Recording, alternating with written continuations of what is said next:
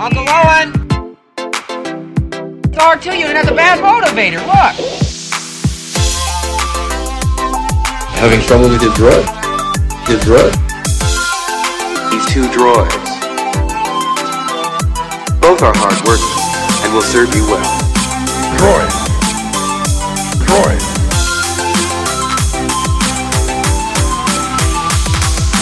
Droid. We serve their kind here. This is We Serve Droids, your favorite monthly Star Wars podcast. I'm Scott, And I'm Chris.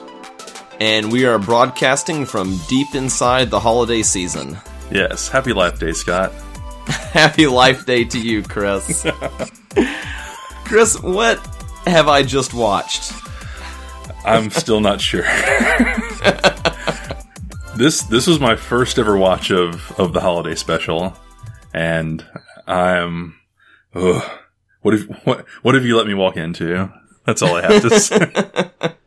It's a trap. Yeah, so um one of the weird one of the many weird things about the made for TV Star Wars holiday special is that it has a sort of variety show format. Something that really hasn't lived through past the, the late '70s, early '80s. I think.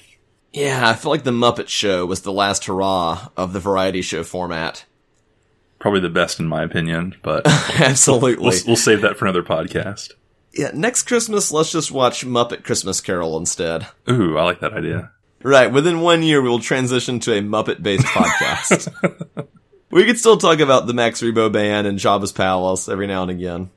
So I thought that we would copy the variety show format for our own holiday special. So, you know, we'll mix in with our discussion of the holiday special some different games, maybe some songs, and some various other festive activities. And just like the actual holiday special, there will be seamless transitions. and everything will make sense. So, uh, Chris, as we often start our shows, would you like to play a game? Shall we play a game? Absolutely. Anything to keep from talking about the holiday special. Anything anything to put it off for, for a few more minutes. So, as various office departments are doing across the country now, I thought that we would consider a Star Wars Secret Santa game. Sounds great. What's your secret identity? Secret lover. I got myself for Secret Santa. So what I have in front of me is a bowl with a lot of Star Wars characters' names inside the bowl. And I'll pull out one name will be the giver and the other will be the giftee. And we have to figure out what, you know, this giver is going to give his or her giftee for the Star Wars universe Secret Santa game that they'll all be playing this, this life day. So, Chris, are you ready for me to dip my hand into the bowl of fate and pull out the first two names?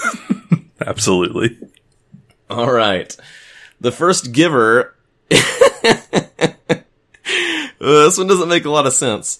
The first giver is the almighty Sarlacc, who must purchase a gift for Princess Leia. Hmm.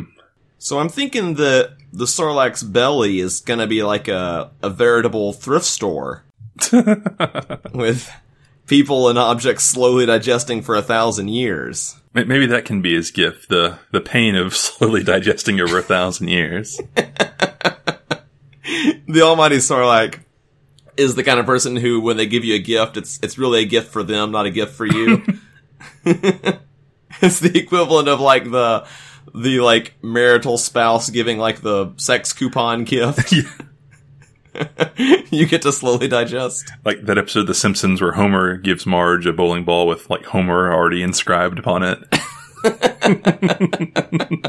I'm gonna say that the almighty Sarlacc, maybe that's where Leia got the Bosk outfit from. Maybe the almighty Sarlacc vomits up the, the bounty hunter armor that Leia's able to use.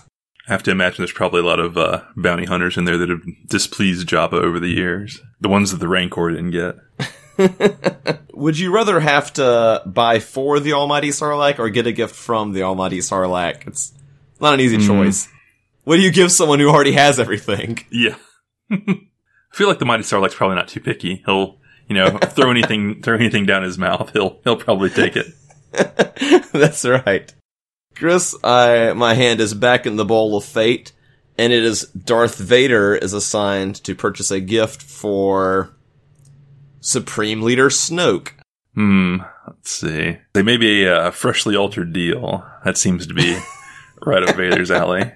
I was thinking that Snoke, you know, judging by his gold cloak, is a, a lover of, of finery. Yeah, that's true. If there's one thing we know about Darth Vader, it's his love of, of place settings on Cloud City. so I'm imagining a nice fine china set Hmm. That's nice. I can see that. for yours and mine, Supreme Leader. Little gold embellishment on them. as is Snoke style. The Bowl of Fate has now given me Maz Kanata Hmm. purchasing a gift for Jar Jar Binks. Hmm. This might be one we cut out, Chris.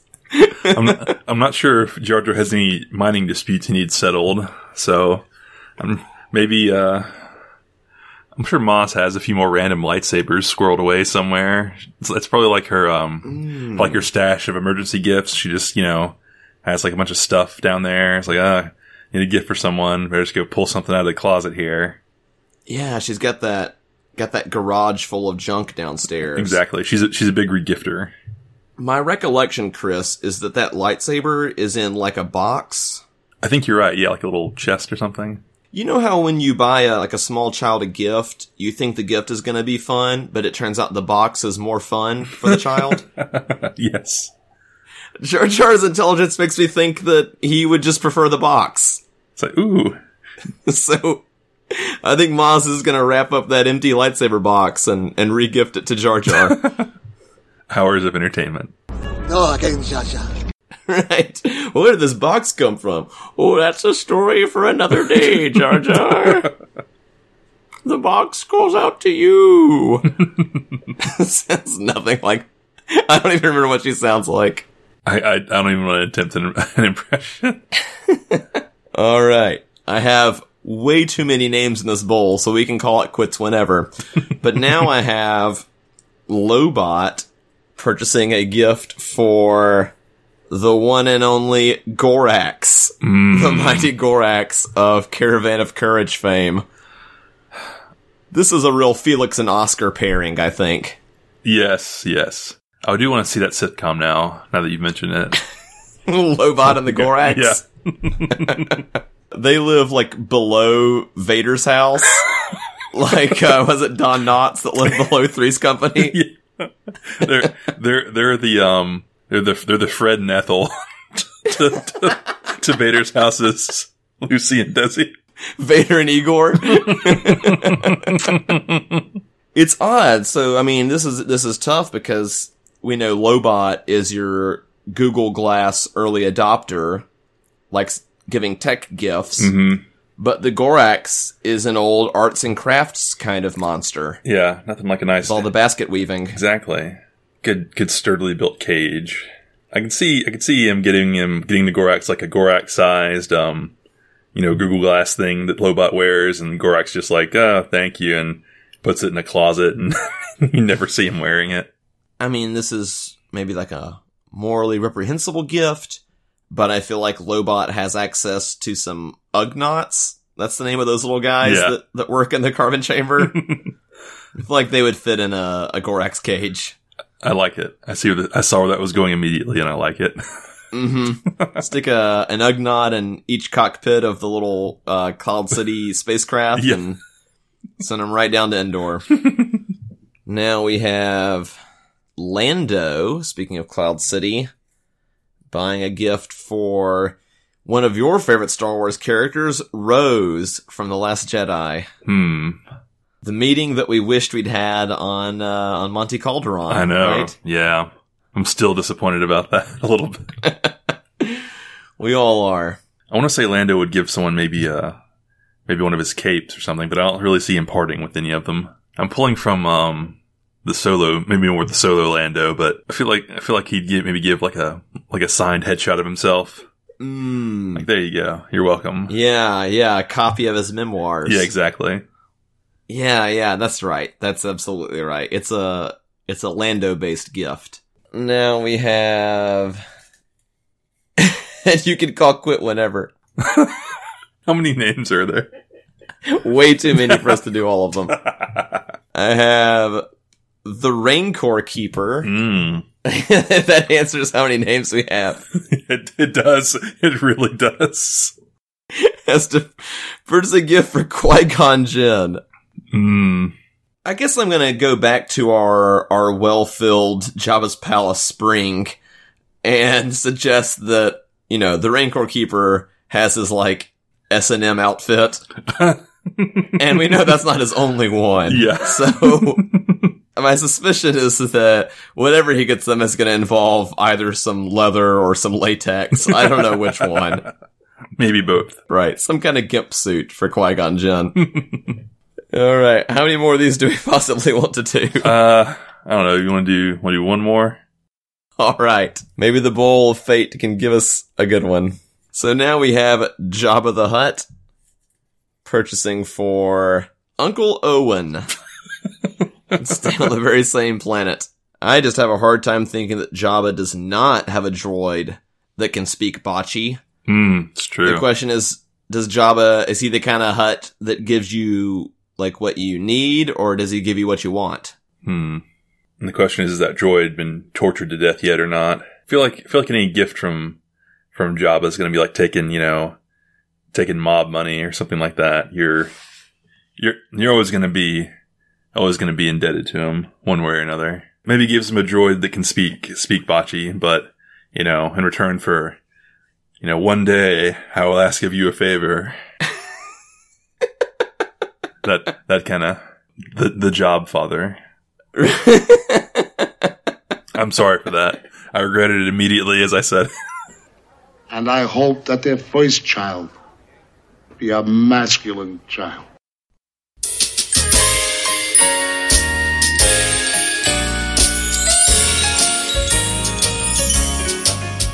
Tom-toms die before the marker.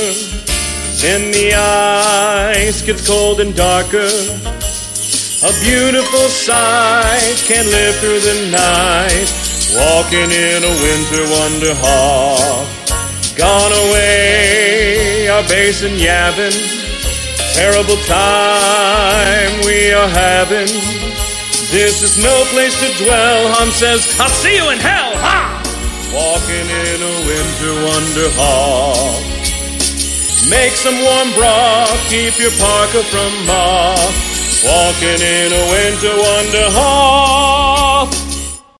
All right, Chris, as much fun as that was, unfortunately we have to get back to the Star Wars Holiday Special. And I guess we should start by explaining the basic premise for our listeners who've never seen this. My, I guess my first question is always, why does this exist? When I, I'm thinking about the holiday special now, like what, what, you know, set of, set of circumstances transpired to bring this into being? So the the basic plot is that you know here this sounds like a fun plot for a movie. Chewie and Han have to escape Imperials to make it home for Chewie to celebrate the holidays with his family, right? Like you're in an office and someone pitches that as a TV special, you're thinking I can work with that, right? Yep. It's, you know, 445 on a Friday. You're looking to get out of there. Like, that sounds great, Jenkins. Let's roll with that. But for some reason, that interesting story is told from the uninteresting angle of Chewie's family at home. like, why are we getting this side of the story? It's like John Candy and Steve Martin are all riding planes, trains, and automobiles, and we're just hanging out with Steve Martin's family for a couple hours. It's like if Homer wrote the Odyssey, but it was about like Penelope and Telemachus just hanging out for 30 years. Told in excruciating detail.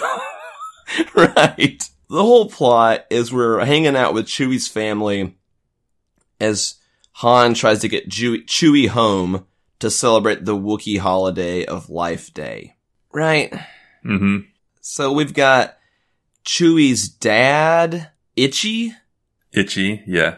we've got Chewie's son, Lumpy, Yeah.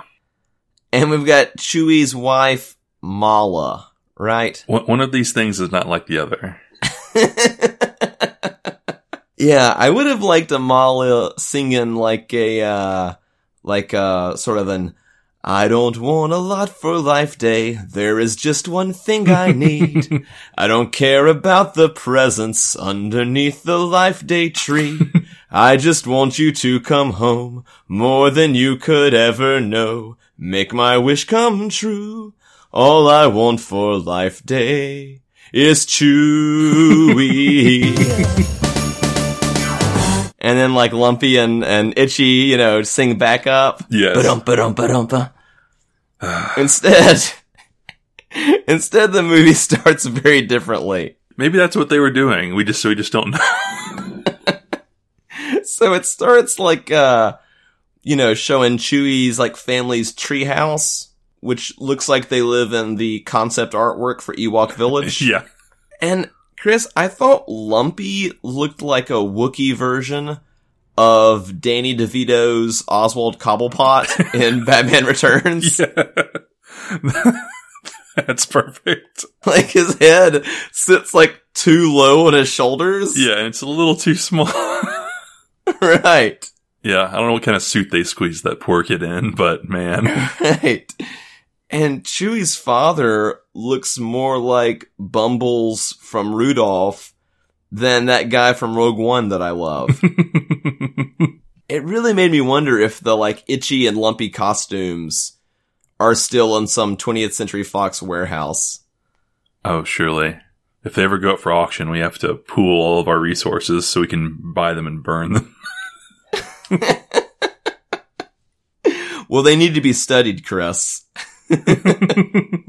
they should all be destroyed. We've got top men on it though. so there's lots of tomfoolery at the Chewbacca home with his dad, wife, and son. And it starts in a way that would surely scare off any possible viewer. You know, one thing I was thinking about was, you know, at what point did your average, you know, person excited about something Star Wars coming on TV realize that this is a complete train wreck? like, how how long did they need before their hopes were crushed? Yeah, I think it's at this exact moment, which is like what three minutes. Well, there's like sort of a long title sequence. Yeah, and then like you get like a like a quick shot of Han and Chewie and the Falcon with some recycled footage, and then Mhm. like this 15 minutes of or however long it is of them just doing nothing really before anything. Yeah, they fire up like a ch- like the chessboard that's on the Falcon, but instead of playing chess, they watch like a tiny little person dance around, Yeah. like a one man Cirque du Soleil. There's there's a few people, but it's it's like this yellow looking sort of weird devil looking like ringmaster and all these other kind of tumblers and performers dressed in crazy get ups. And I was trying to figure out if it's possible that someone could be high enough to enjoy watching this without also overdosing I on LSD. I had this written down. I'm too sober to be watching this. right. I was thinking whatever you could do to chemically alter yourself enough to enjoy this has already got you in the danger zone. it's biologically impossible to medicate yourself the right amount to watch this. It was the 70s, man. Things were different back then.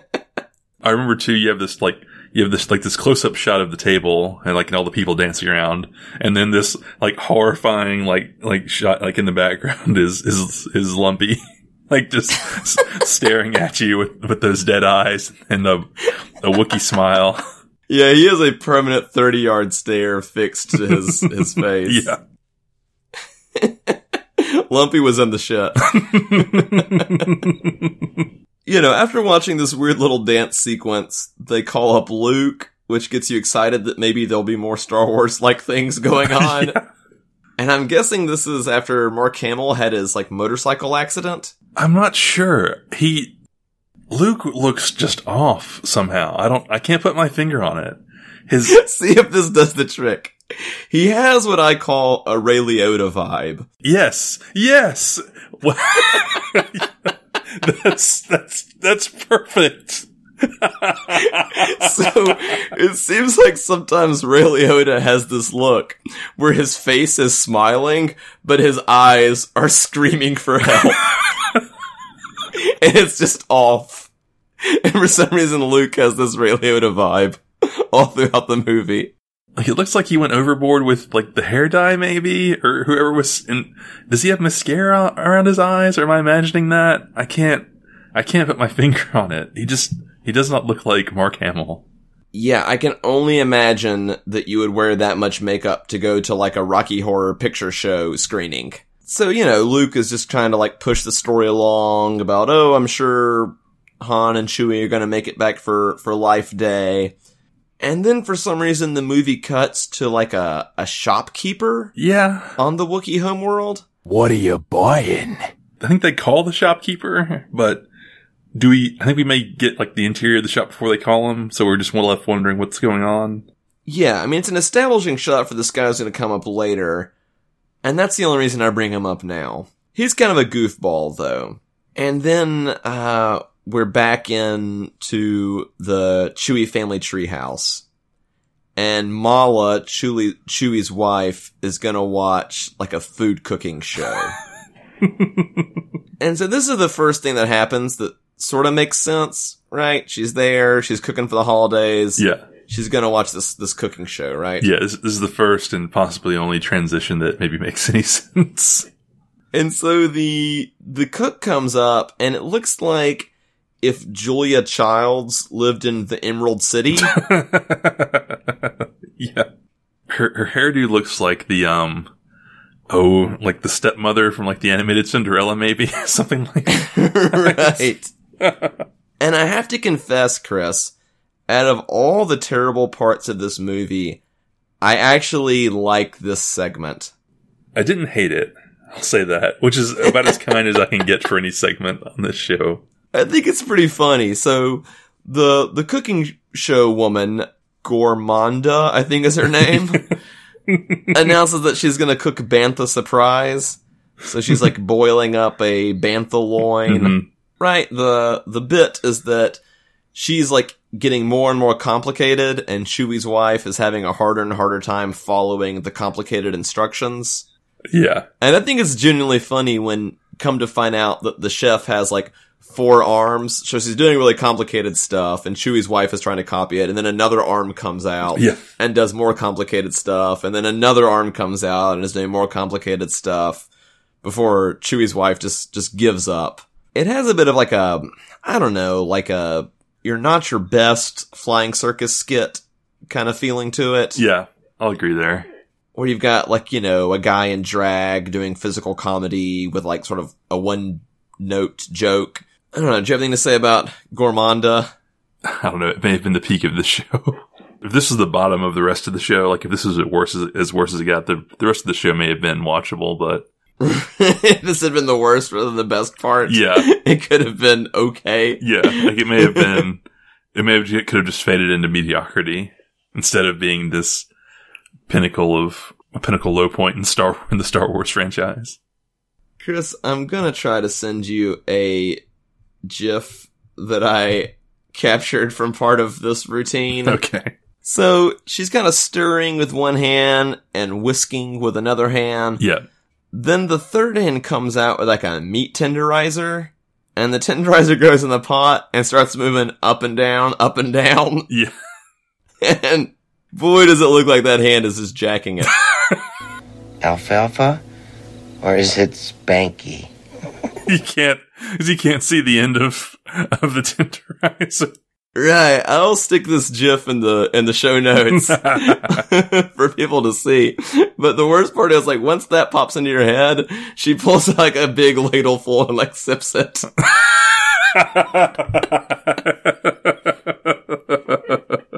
And I wonder if that's what makes Mala turn off the uh, the cooking show in disgust.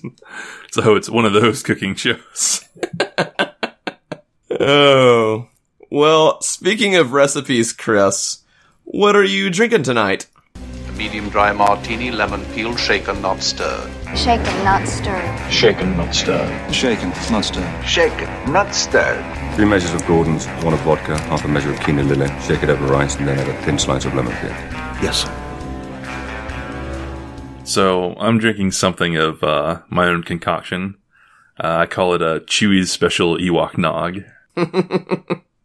right, because if if we serve droids believes anything, it's that Ewoks lay eggs and Chewbacca eats them. Yes. The way the best ratio I found so far, depending on how hammered you need to get and what you're going to be watching, is uh essentially just a two parts eggnog to one part vodka and one part amaretto. And then just mix that. You can garnish it with something festive, like a you know, maybe some cinnamon or nutmeg or even a candy cane if you like. Uh, you can make your own eggnog. I've never attempted that because I'm pretty sure if I knew what actually went into eggnog, I probably would never drink it again. like, it is a consistently not unlike something Gormaanda makes. Yeah. like, like I, I enjoy eggnog, but I, I, if I think I, if I actually knew like what actually went into it and in what quantities, I'd probably just be like, Ugh, gross. Egg, I know what that is. Nog? No. I'm not so sure. Gotta, gotta call up, gotta get the DS9 crew out here. I don't know what you humans drink. Chris shared the recipe with me ahead of time, and I have one with myself as well. A delicious uh, addition to the the We Serve Droids bar guide, to be sure. I had made a few months ago some like cocktail cherries, mm-hmm. Like brandied cherries that I did myself, mm-hmm. but accidentally used way too much cinnamon. Oh yeah, those probably go great. So they're like suitable only for holiday cocktails. so I toss one of those in there. It's like a nice little, nice little Ewok dropping down there in the bottom. Chuyu doesn't care. You mind if I have some of your tasty beverage? After the Gormaanda cooking extravaganza, the shopkeeper that was introduced earlier in the holiday special shows up and like Santa Claus distributes gifts to Itchy, Mala, and Lumpy, right? Yes. What are you selling? I'm I'm unclear like where the shopkeeper actually is. it must be pretty close. Is he just hanging out, you know, like a like above indoor? is the shop like actually just a room in Chewie's house? Yeah. I thought uh, something a little strange happens is he makes he has a gift for for everyone in the family, but he makes Chewie's wife kiss him before giving him her gift. Oh, I didn't catch that. Mm. Yeah. And in the immortal words of Jerry Seinfeld, what is up with that? I mean, Chewie's away for long stints of time. You know, a female Wookiee has needs, Scott. well, hers are not the only needs that he meets. because I don't remember what exactly Mala gets. Maybe something for the kitchen. Oh, it's another poorly contrived um, Segway device that I think we we run into later. Lumpy gets what looks like a typewriter with a plastic bag on it. Yep. And Itchy, Chewie's dad, the best gift, gets an erotic video. yeah, for his um, for for for grandpa's, you know, grandpa's sex hair dryer or whatever it is. Right. Like it looks like one of those, like a hair dryer from like a like a 1950s salon. Yeah, yeah. So what Chris is explaining is the device that Itchy goes to and sticks his head in in order to, to view the, the erotica. and yeah, it does look like one of those old hair dryer contraptions. So he, he goes in there and, and fires up this video that he just got. And it has a very like one nine hundred number yes. like vibe to it. I can, I can imagine a lot of you know maybe a lot of eager nine year olds watching this and having some questions for mommy and daddy afterward. right. And I I'd like to pretend that Chris and I were exaggerating like we did with with Jabba's palace. No. But like it just this just is what it is in the movie. Yeah. The woman has this very strange like kind of speech about like her fulfilling all your desires Yeah. and imagining what you want, then she becomes that. You, you just, I figured if, if you just, you know, were flashed like a 1 900 number on the screen. Yeah, it. it reminded me when I was in college, there was one that would get advertised for late at night called the Yes Girls. it would always crack my roommate and me up when the Yes Girls commercial would come on. Cause their like spiel was, the Yes Girls, they never say no. they always say yes. And then it would be videos of them going, yes. So, we just imagine all the bizarre things you could ask them that presumably they would say yes to. Maybe some of them about the holiday special itself. I don't know.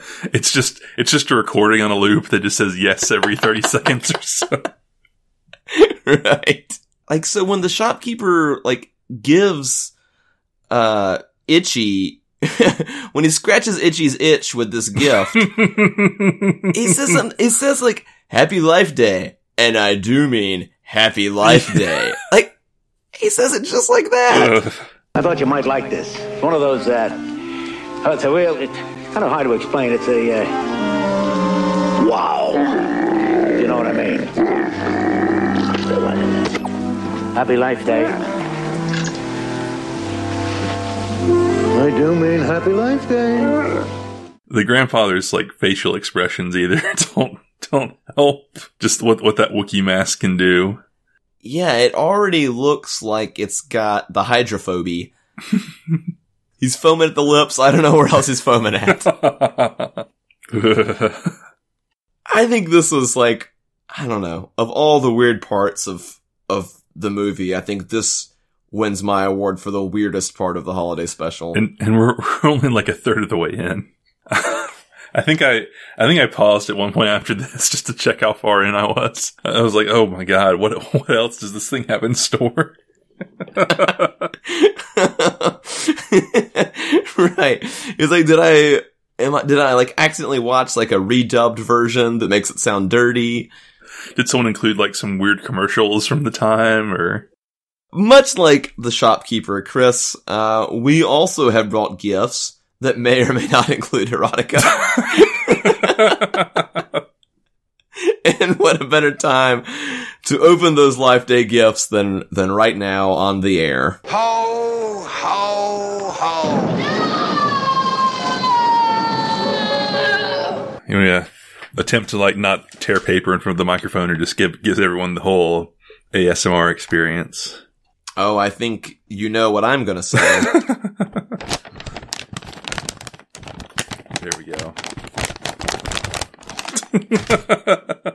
So I have in front of myself, uh, Chris has opted for the gift bag with paper option. Because I do not know how to wrap things. Chris, would you like me to go first or you to go first? Uh, um, no preference. Do you have a preference on which one of the which one of your two gifts I open first? Oh, let's alternate. Why don't you go with the flatter one, then I'll open yours and then open the other one. All right, here we go. Get it as close to the microphone as possible. You're welcome, internet. Oh yeah. Do you remember that Drew Carey audio ride in Disney World? No. What? It's like you wore like a headset and it was like Drew Carey would go get a haircut and you would hear the sounds of getting a haircut. Well, I was getting flashbacks to that show as you, as you unwrapped, unwrapped the gift. Now I'm just wondering what else in life I've missed out on. That sounds amazing. All right.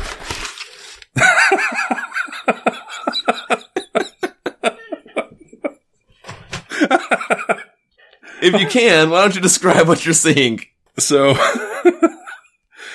the first gift is amazing. The first gift is a vinyl record, but uh, no, no, hold on, listener.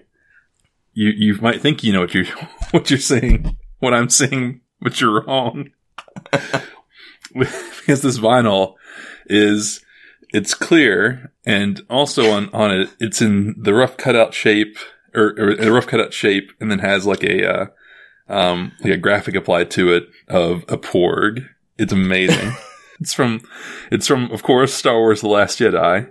I was hoping that it would just be Porg sounds, but it's actually uh, got some some song from Yes, it has, from the Last Jedi soundtrack on both yes, sides. it has some actual John Williams music on it.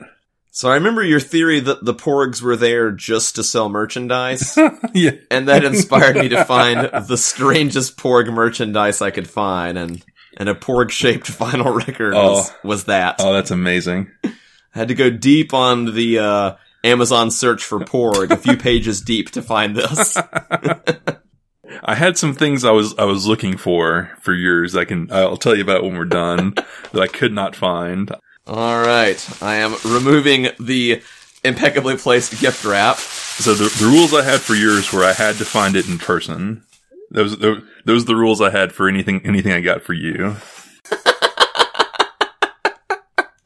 Well, to confirm the previous S and M theory, there is a action figure of the Rancor Keeper, who apparently has the name Malakili. I did not I did not realize that either.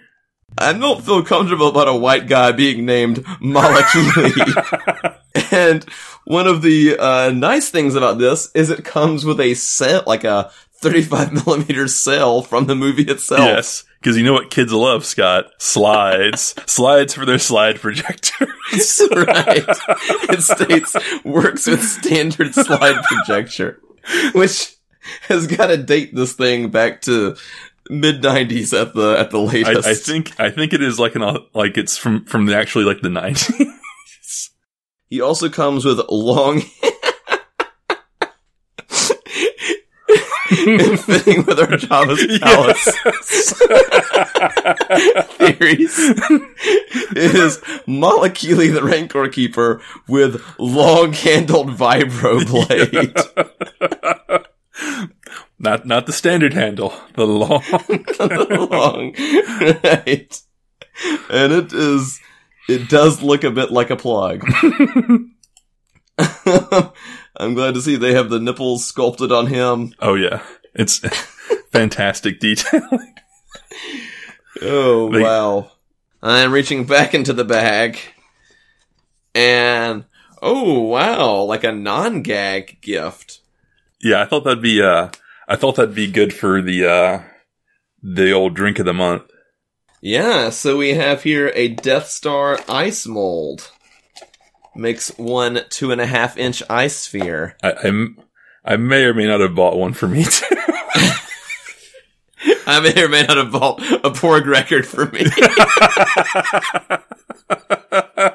and then the last item in the gift I, box. I, I want I want to clarify. Uh, the I found this one at a different location. Actually, I think in a, in a different state even.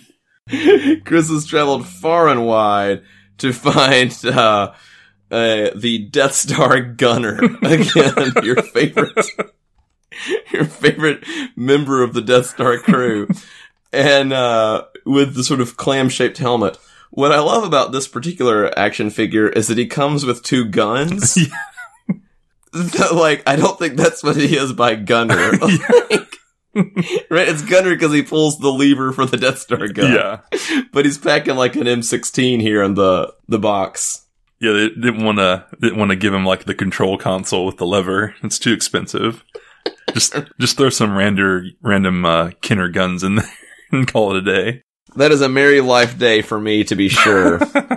so, Chris, why don't you open up your last life day present? All right.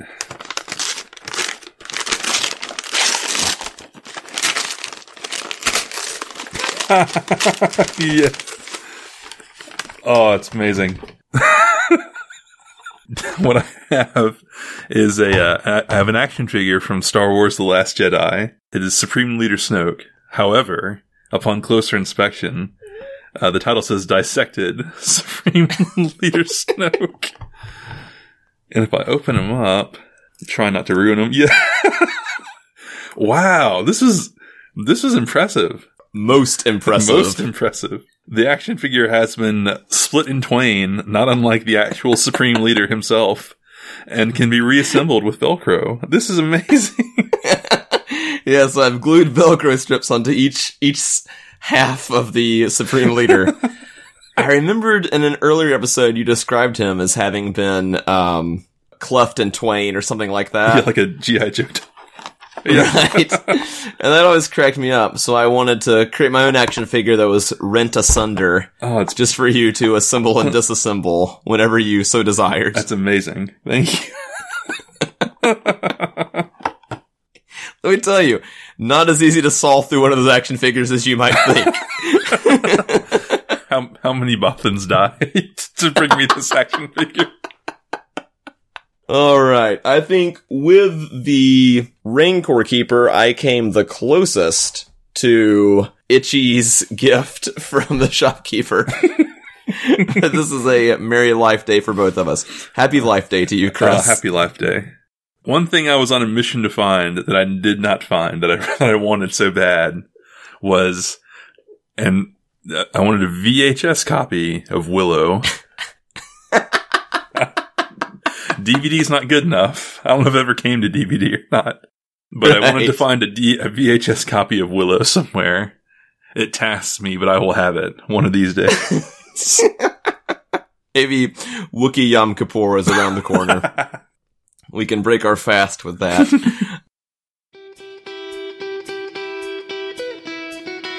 My X-Wing got run over by a Jedi made it crash into the mud and leaves. Now you might say there's no such thing as Yoda, but as for me and R2, we believe. Sadly, we must once again return to the Star Wars Holiday Special.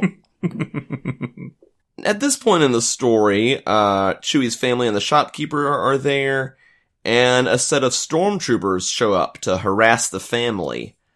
I guess because they're looking for Han and Chewie who they think might show up.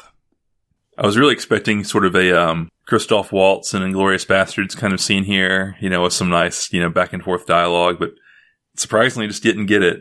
Yeah, that'd have been nice. I was expecting more from the Star Wars Holiday Special, to be honest. If you were expecting Christoph Waltz, you you had your expectations too high. if, however, you were expecting the rock band Jefferson Starship, oh man, then you had your expectations exactly right. because at this point in the show, the stormtroopers gather around a television and watch a Jefferson Starship music video. It's a it's a small condolence, really, but right.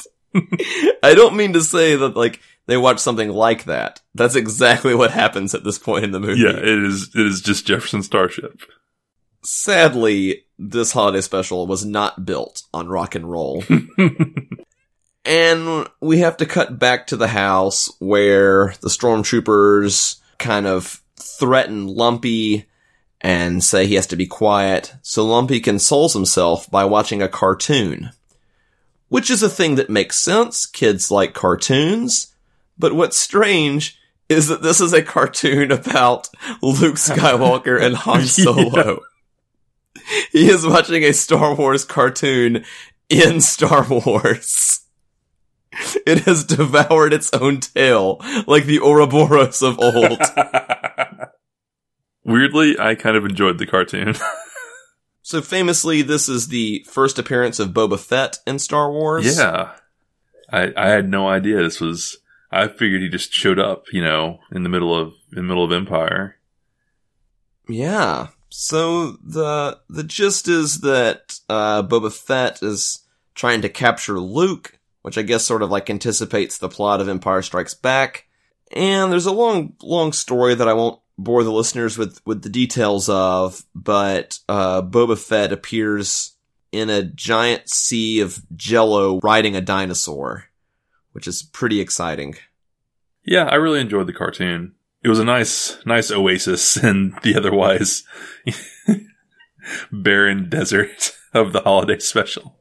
I think the, you know, the moral of the story is, of, of the cartoon is a sort of, you know, be careful who your, who your friends are. That, uh, you know, they thought that Boba Fett was going to be nice, but it turned out he was, he was naughty. and so, Chris, I, I thought that what we'd do now is take a little break from this holiday special action and take on the role of Santa and figure out who in Star Wars is naughty and, and who is nice. Sounds great. I know you're not the real Santa Claus. Uncle Clark, are you Santa Claus? I'm Santa Claus. I'm Santa Claus. Now, Mr. Santos. The name is Santa Claus. Now I have a machine gun. Ho, ho, ho. So what we're gonna do is we're gonna pick a few few Star Wars movies and try to figure out who who in that movie is naughty and who in that movie is nice. All right, so Chris, who do you think in A New Hope is naughty and who is nice? Hmm. I mean, off the bat, got to go with the uh, cantina bartender on, for the naughty list. Infamous droid racist. Exactly. I was kind of thinking of someone who's naughty in A New Hope, and something that never occurred to me before. So there's that interrogation droid that like mm-hmm. into the room yeah. where Leia is. Mm-hmm. And I've always just thought of it as just like a brute instrument. Mm-hmm. But all the droids in Star Wars are sentient. Oh. Which makes me think this is like a droid with a personality. Okay. Not so much it's like a, like a tool, but uh Yeah, it's like an R2D2, like a sadistic R2D2. Ah, okay. And I'm thinking that interrogation droid is naughty. I like that. You got anyone who's nice in A New Hope? Always a less fun list to come up with. Hmm. From from what little we saw of her, Aunt Beru is pretty nice. Yeah, Aunt Beru seems very sweet. It's a shame that she ended up a, a scorched skeleton. yeah. next to Uncle Owen. I think TK421 is on my nice list. Right? He's, he dies at his post and some jerkwad is like, are you even at your post? Yeah. TK421. And I just don't think he deserved to get his arms ripped out of his sockets by Chewbacca. and so, for that bit of sacrifice, doing his job, I'm putting TK421 on the nice list. TK421, do you copy? How about uh how about Solo? I'm gonna go kind of strange here on Solo. Okay. If you'll remember one of our I think it might have been one of our fur jacket recipients, I can't remember, but the half head. Yeah. Oh yeah, definitely a fur jacket. The person walking around with half of a head. Yep. I like to imagine that one half is evil and one half is the good. like your Spock with goatee and Spock without. Yeah or your Doctor Strangelove hand, like Phantom hand, yeah. and your other Doctor Strangelove hand.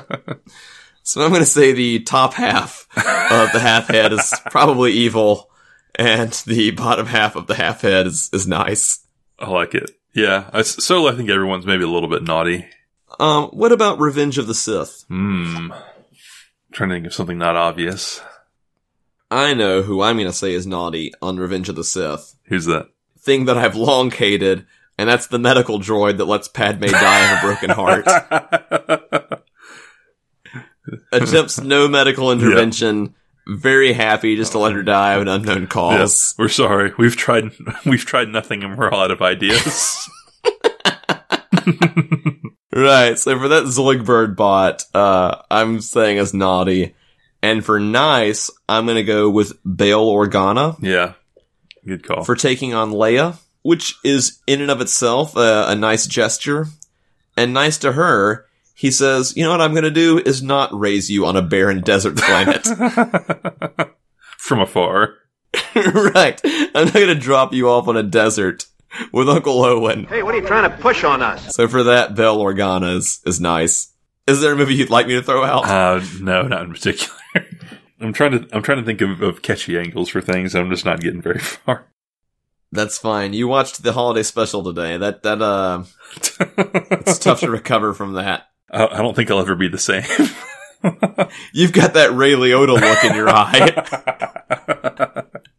what about what about Attack of the Clones? Hmm. Let's see. Let's see, for nice, I've got to go with the uh, the Kaminoans. They're just they're very accommodating. You, you know, you don't pay your bill for your clone army for 10, 15 years. It's fine, you know. We'll just we'll keep keep pumping them out. I'm sure you'll show up at some point and take care of that. Um, let's see. I'll give you my naughty for Attack of the Clones. They're in that club. The guy, uh, the old, you know what I'm about to say, right? You want to buy some death sticks? yeah, the death stick pusher. Why do they have a thing called death sticks? Hey, life in Coruscant's tough. You know, sometimes you just want a way out. It's like the suicide booths Yeah, from Futurama. Futurama. yeah, whoever, uh, I, if it was George Lucas or whoever came up with Death Stick Guy needs to go home and, and rethink his life. More doctors smoke Death sticks. than any other cigarette. Try Death sticks. yourself. The cigarette so many doctors enjoy. what about Empire Strikes Back? Not the end nice, I'll just say Lando. Mm. At, the, same, time. An- another thing I wanted to find but couldn't was some sort of Colt 45 paraphernalia. A Billy Dee Williams, uh, ad campaign to remember. Works every time. Oh, holy night, the stars are brightly shining. It is the night of Luke and Leia's birth. Here lay Padme, and sadly she is dying. A droid appears, I hope he proves his worth. He dashes hopes, announcing he won't save her. He won't even try. It's negligent behavior. Lucas chose this. No medical diagnosis. Oh, why did she die? Oh, why, dear Padme? Oh, she die? Oh, why did Padme die? All right. So once again, we sadly must pivot back to the holiday special. Hmm. And uh, all the Imperials in the the house, they they gather around the the family view screen for a very important Imperial message, and it's it's like a Big Brother esque video. Yeah. Like this voice comes on and says that all, all faithful Imperial citizens have to watch this like propaganda video, Mhm. and you think it's going to be that, and instead it's something very different. Yeah, it's like it's like closed circuit there are closed circuit feeds of Tatooine. particularly of the Mos Eisley Cantina, which is being served by none other than Bea Arthur. so this is a question. Is this is, do you think this is this the Mos Eisley cantina or do you think this is a competing cantina? Uh, you don't you don't mean like was it filmed in the obviously it was filmed in the same set, but you're saying like could it potentially have been a different one? Yeah, or just portrayed to be a different one with a, a less racist bartender. Hmm. Maybe they just have some bartenders that are racist and some not because they have the same band playing. Ah, that's true. She's the nice bartender that gets the uh, the crappy shifts. Yeah, it's a bit like Bizarro World Mos Eisley Cantina though, because like Greedo is there, but they call him something else. So I wrote this down. I think they call him Ludlow or something like that. So I just assumed Yeah. I just assumed it's Greedo's brother, just there drowning his sorrows. the Waluigi Yeah. to Greedo's Wario. Uh, also, there's like a Ponda Baba lookalike Yeah, I, I, there as well. I just think that is Ponda, Ponda right. His hand regrows like a lizard Yeah, tail. exactly. Those werewolf hands just sprout back up in a month. Much like the rest of the, of the, of the, of the show, it's, it's a very strange segment. Because it starts with a, a patron of the bar bringing Bea Arthur a flower. yeah. And he has a very, like, Star Trek alien makeup kind of job. And and that they don't try to disguise the fact that he's just a guy with stuff glued to his face. right. And he is like jumping all over her like saying he's in love with her and touching her and it's it's very uncomfortable. And then after she lets him down much more gently than he has any right to be let down, like he should just have the police called on him. Yeah. Bea Arthur has to close the bar for like a curfew, but no one leaves. So she lets ev- everyone have one last round and she sings a song for, for closing time. one last call for alcohol.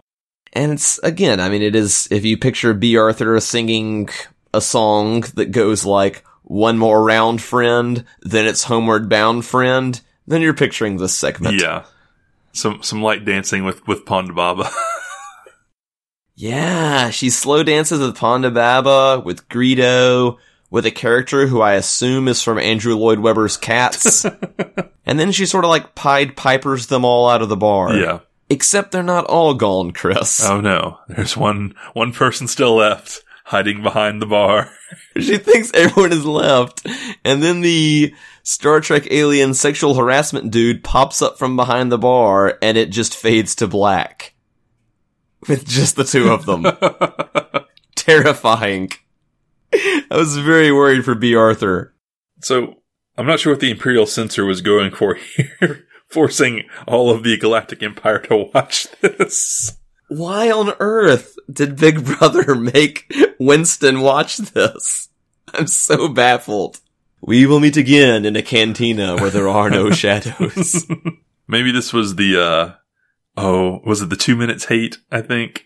I forget. I forget how many minutes it was exactly. B, B, B, Arthur.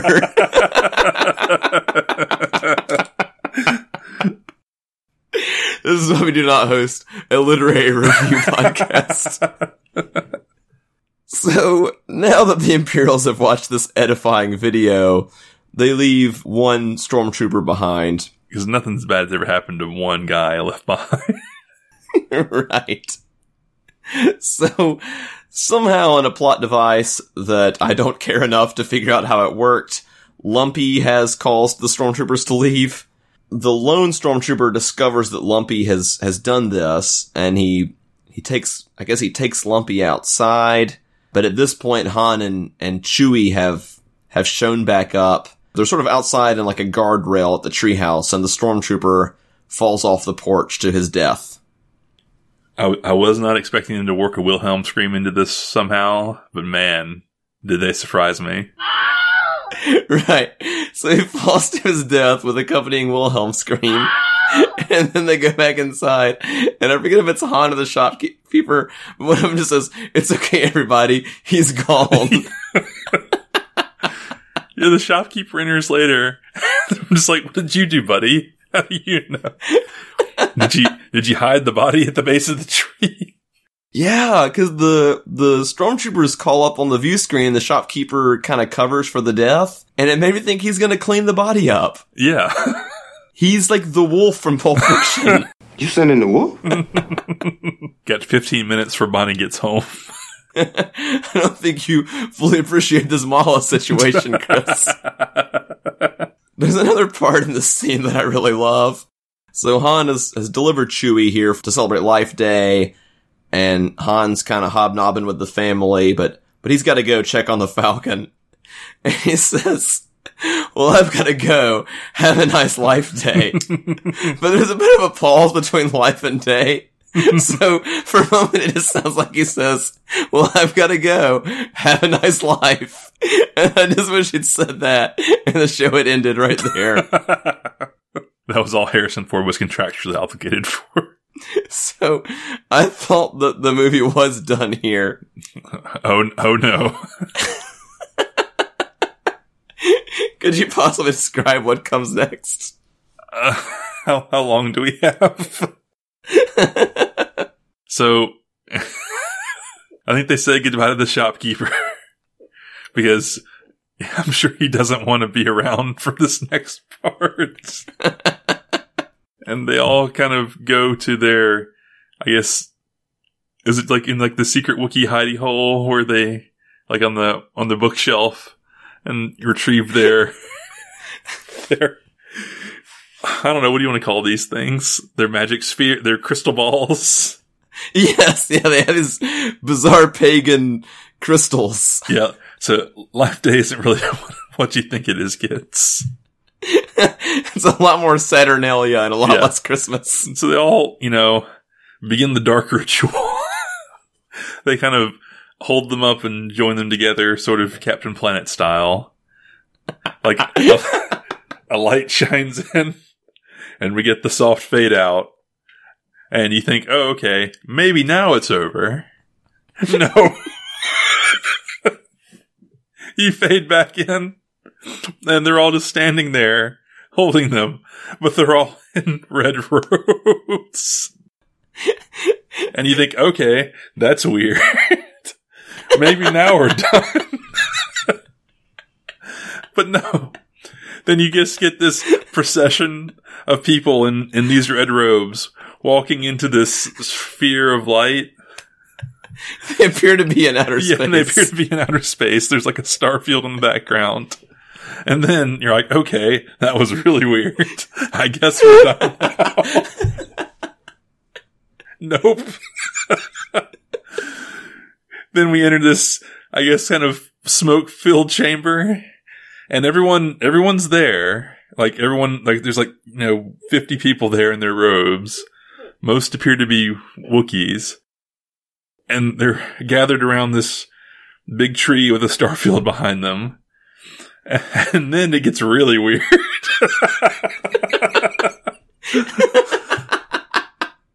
Do you remember the cult that worships the bomb in, Ben- in Beneath the Planet of the Apes? Except this time it's the apes in the cult. Oh, it's perfect. So they're worshipping at the base of this unexploded bomb tree. and just because R2 and 3PO are there. They give like a little eulogy or something. Like, I think 3PO is just, you know, is there just to serve as translator. You know, just when you think it's over, you're like, okay, maybe they're just there in the spiritual sense. No, not at all. Then, then Leia and Luke show up. And then, uh, how to say this? Carrie Fisher goes into her contractually obligated musical number. Is that, is that a good way to put it? I think so. That's where we end with with Leia singing a song. And then, like, right at the very, like, I guess right before the very end, you get this weird close up of Chewbacca and this odd sort of, like, a New Hope summary with, like, these just some random clips shown in the background, or shown. Oh yeah, like with different characters.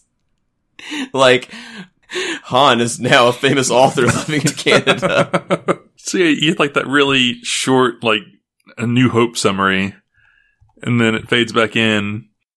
And then I think they, it fades, it's like it zooms out again on the balls and they're all back in there in the treehouse enjoying dinner. yeah. Yeah, like one last Thanksgiving meal. so just when I thought this thing didn't have any more to give, the whole the whole crystal ball robe sequence, man, That was strange. Chris, I don't think we're going to need Brian Mitchell's memorial ranking for this one. Worst Cosmic Wars ever. Academy Award for Best Movie Ever Made. I'm afraid this gets my lowest rating ever. Seven thumbs up. And I don't really need to ask. But from one star to I love DVD, I'm assuming you give this the zero stars. Yes. Ne- negative stars if possible. Ne- negative, negative as many stars as were in the star field when they were walking into the light sphere with their robes on. Right, I give this zero crystal balls. Yeah, the cartoon segment and the Gormaanda cooking could not come close to overcoming the rest of, of this train wreck. oh man. Oh, what a mess. It's a real testament to the original Star Wars movie that it came out and then this came on TV and it didn't destroy the franchise right then and there. Yeah, exactly. I don't think that in today's climate it could have survived this. And I think this came out like the following year. I think in 70, like Christmas of 78.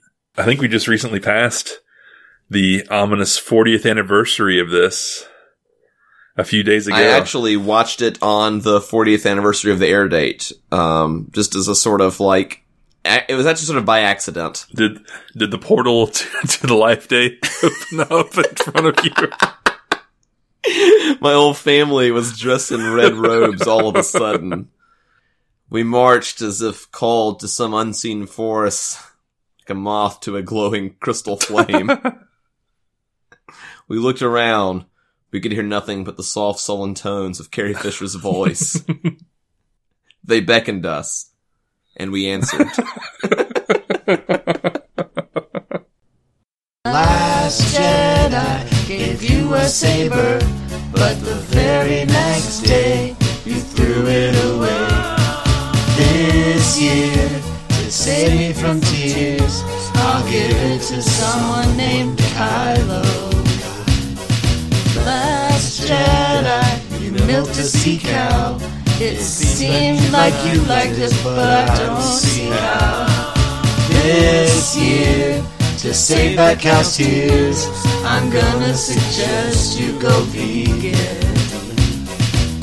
Well, Chris, if there is possible to award but one fur jacket to something or someone from this show, we have, of course, an award for the most conspicuous thing or person in whatever we've watched. Chris, I want to know who you'd like to put on that fur jacket. I live for furs. I worship furs. Gold jacket, green jacket, who gives it? Oh, please, won't you see my vest? My my original thought was just somehow giving it like divided up amongst the entire cast of this production. right. But in the end, the the person that stuck out the most for me had to be had to be Mark Hamill. He just he just looked so just did not look right at all.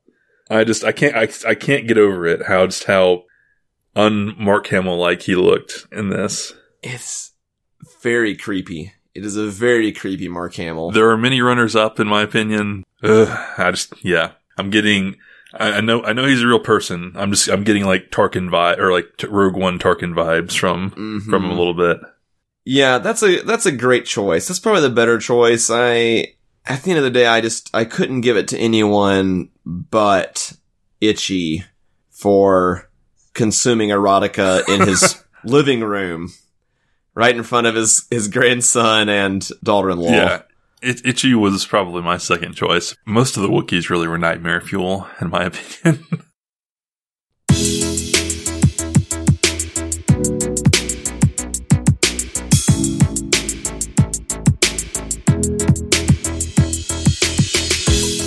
Well, Chris, you have anything else for us to talk about today, tonight? can we can we never watch this again? I think that's fair. This will not be a life day tradition for us. If if we watch this again, I'm gonna have to switch to my alternate drink for uh for Life Day, which I think is just going out and buying the highest proof alcohol you can and drinking it straight. Chris, I'd like to thank you for, of course, watching this this train wreck with me. Always a pleasure. like always, we have to thank uh, Computer Music All Stars for the music that we use in this show. If this is your first time listening to We Serve Droids, know that we release the first of every month, and there's a great back catalog of, of episodes to enjoy. If this was your actual first time listening, we really don't expect you to come back after this.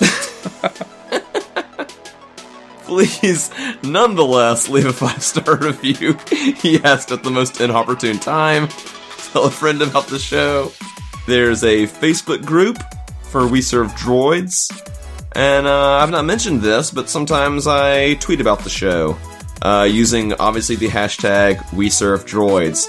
So if you look for that hashtag, it will be exclusively having been used by me um, at a Scott Mess on Twitter.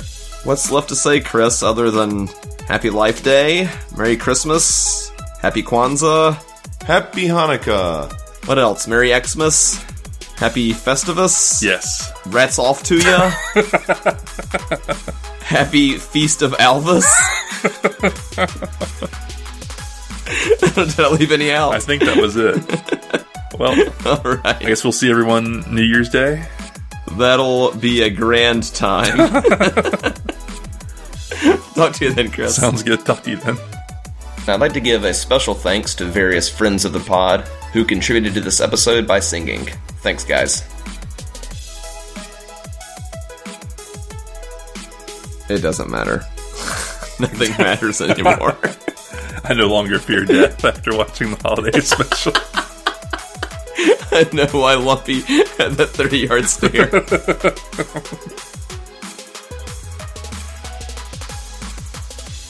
One one thing I did see that you can thank me for not getting, um, and this this this was amazing. It was a um, it was like an 18 inch tall, like from like vintage, like from like around episode one, so from like around 1999, like Jar Jar Binks statue that danced.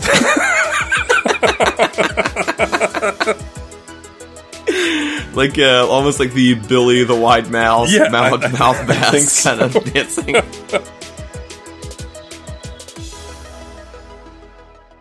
Come to where the flavor is. Come to Death sticks. country.